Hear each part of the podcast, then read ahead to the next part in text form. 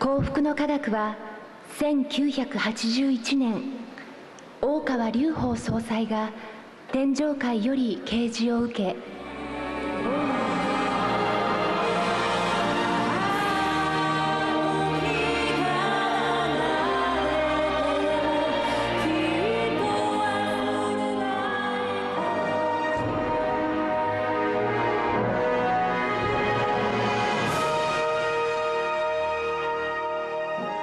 天使のモーニングコール、皆さんに幸福になっていただきたいという願いを込めて、幸福の科学の仏法真理をお伝えしている番組です。最初何やら賑やかな様子が流れましたが、幸福の科学では先日7月7日の大川隆法総裁の生誕日を祝う祭典が行われました。今聞いてくださっている方の中にも、本会場のパシフィコ横浜に行かれたり、あるいは衛星中継会場に参加された方もあるかもしれません。この祭典の中で、大川隆法総裁による幸福への決断とタイトルされた講演も行われまして、現代を生きる私たちへの指針が説かれました。たとえ幸福の科学の信者ではなくても、今大川総裁が何を考え何を発信するかということに注目している方が、日本のみならず世界各国に多くいらっしゃると聞きます。また最近では、歴史に名を残す数々の人物などの例の言葉を下ろして伝える公開例言も話題になっていますので、ご存知の方もあるかと思います。こうしたまさに宗教家としての側面と合わせて、立秋から27年を迎える幸福な科学のその教えと、それに基づいた活動がなぜこのように世界各国で広がり受け入れられるのか。今日の天使のモーニングコールはそのあたりも、もしかするとご理解いただけるかもしれません。そうなんです。大川総裁の素顔に迫った書籍も発刊されましたので、一部ご紹介しながら進めてまいりましょう。現代を生きる世界中の人々に幸福への道を示したいという幸福の科学のことが分かっていただけたら嬉しいです。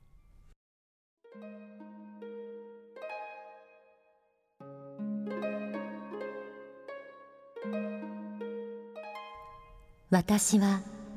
真理に対して正直で謙虚でありたいのです。そして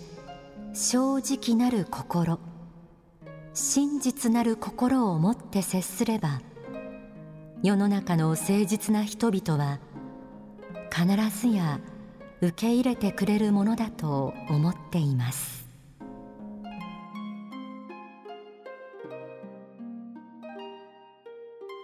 これは書籍ストロングマインドの中にある大川総裁の言葉です。総裁は1956年7月7日、徳島県川島町、現在の吉野川市に生まれ、東京大学法学部を卒業。社会に出る直前の春、この世を超えた霊天上界の神々から突然メッセージが届き始めたといいます。自動的に手が動き、メッセージが書き記されるという、いわゆる自動書記。ちなみにカタカナでいい知らせという文字が何枚にもわたって綴られていったそうです。ここからは発刊されたばかりの書籍素顔の大川隆法をめくっていきながら進めたいと思います。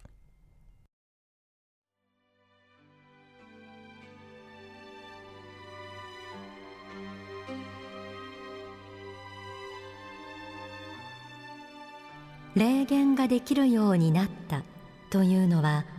これはもういわゆるコーリング、証明というか、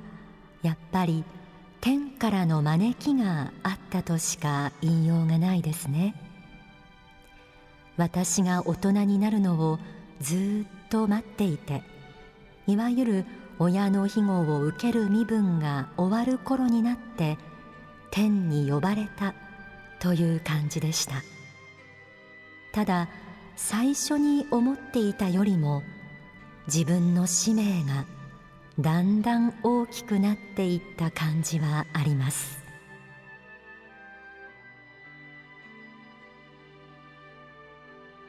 多くの宗教家がこうした神々の証明、コーリングという体験を通じて真理の道に入っていくと言われます。ただ大川総裁は次々に降りてくる言葉を鵜呑みにすることはなく、その現象を学問的に探求していったと言います。このあたりはもしかしたら後に起こすことになる宗教に科学という言葉が入っていることと関係があるのかもしれません。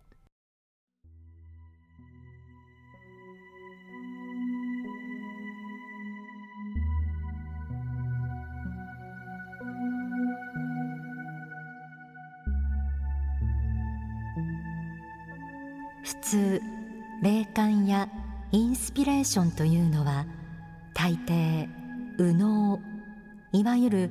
イメージ脳でキャッチしたり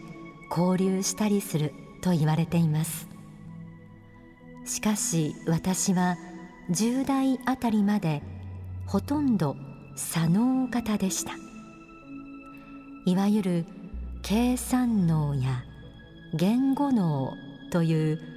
この世的な努力で開発していく能力の方を開拓していました。おそらくそのあたりが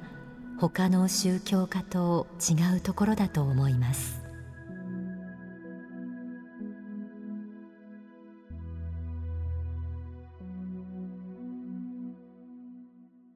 最近は公開霊言という形で多くの人の前でさまざまな霊を下ろし、目には見えない世界の実証を行っている大川総裁。そうした神秘的な能力を支えているのが、実はその対極にある自身の合理的な考え方や、この世の努力の部分だと言えるのかもしれません。総裁はこのような経験を通して幸福の科学を設立しました。それが1986年のことでした。ちなみにその5年後の1991年からこの番組「天使のモーニングコール」もスタートしました。その後も大川総裁の教えは多くの言語に翻訳され世界中に広がっています。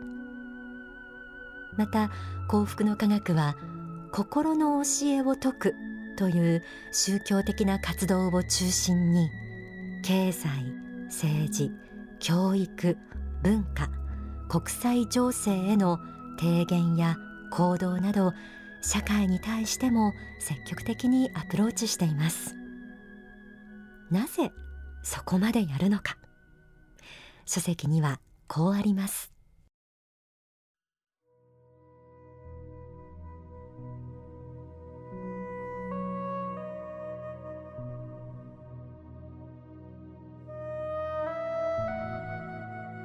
人に好かれて人気が出る、あるいは世論を動かして味方につけて自分の応援をさせるという通常の戦略から見れば間違っているようにも見えることをやっていますが、もう一段大きな視点から日本の未来のために言っているというところを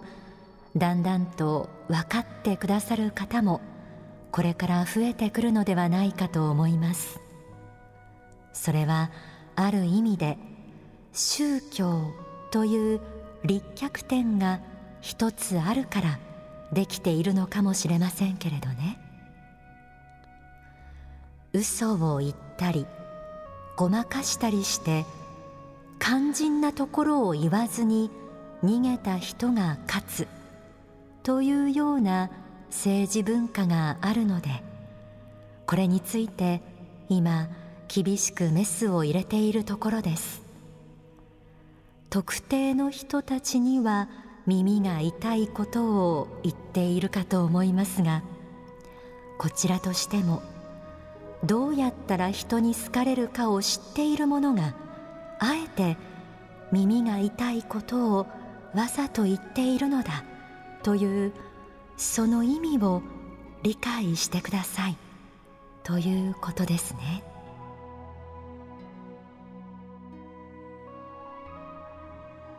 神、仏の目という大きな視点から見て、何が正義であり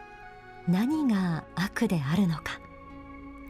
それを示すために今ある常識に迎合するのではなく、宗教的視点を含めた真実をぶつけていく。宗教の立場だからこそできる社会改革があるということなのかもしれません。今日めくっているこの書籍から、改めて幸福の科学の活動や教えの源泉がどういう思いにあるのか。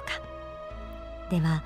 後書きに記された大川総裁自身の言葉に見出していただければと思います。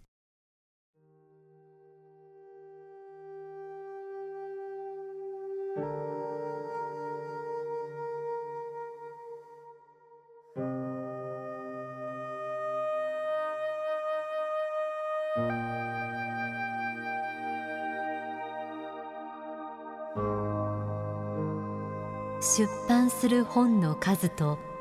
説法の数が多すぎるのか、私の本当の姿や考え方がつかみにくい人が少なくないと聞く。私にも素顔の大川隆法なんてわからない。ただ時間を生かし、強い自己実現の願望と正義と愛の花開く世界を願い続けている存在であることはわかる。周りから神秘的と思われる仕事をただ淡々とやり続けているだけである。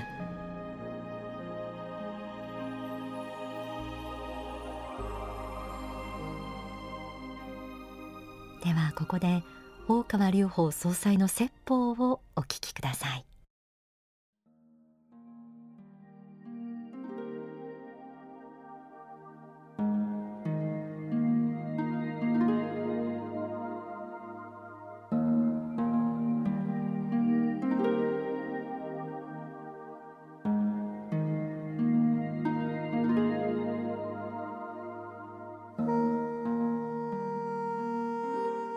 昔91年に当時の防衛庁で防衛庁の幹部と自衛隊のこのもう方に階級章がついてる人を集めて100人ぐらいでお話ししたこともあるんですが、まあ最初はもう超能力者が霊能者がなんか来るらしいってみんな恐る恐るこういう感じで来てたんですが、私がまあ講義を始めて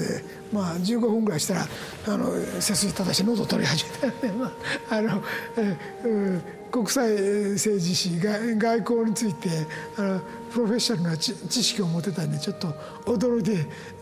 しまった、ようではございますけれども、この世的にも、ある程度ですね、やるべきことは、やってるところはありますね。それに加えてやっぱり霊的ないろんな直感や予想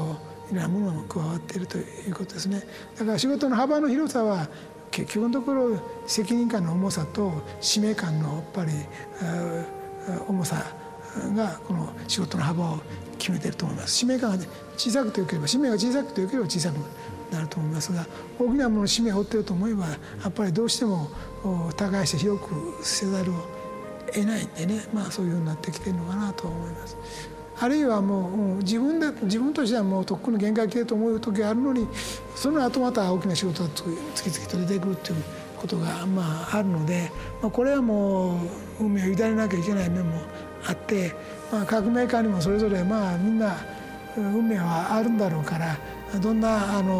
生き方をしどんな死に方をするか、それは各メーカーたちはもう天に運を預けないと、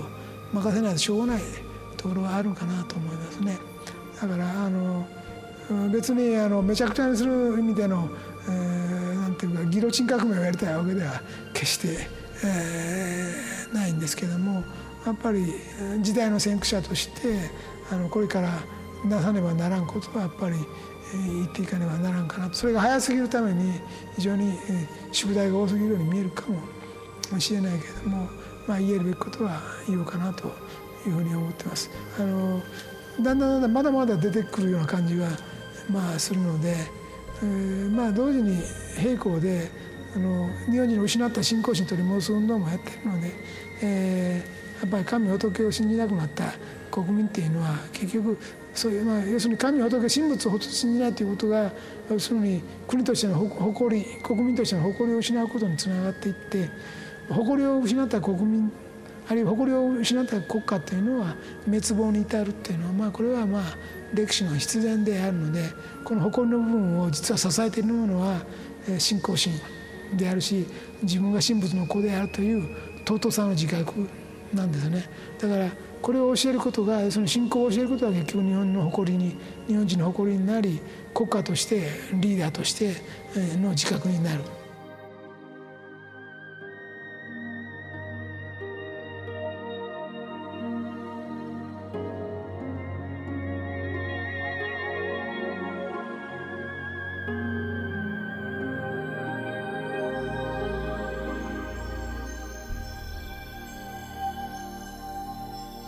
お聞きいただいた説法は、新刊書籍政治革命家大川隆法幸福実現党の父に収められています。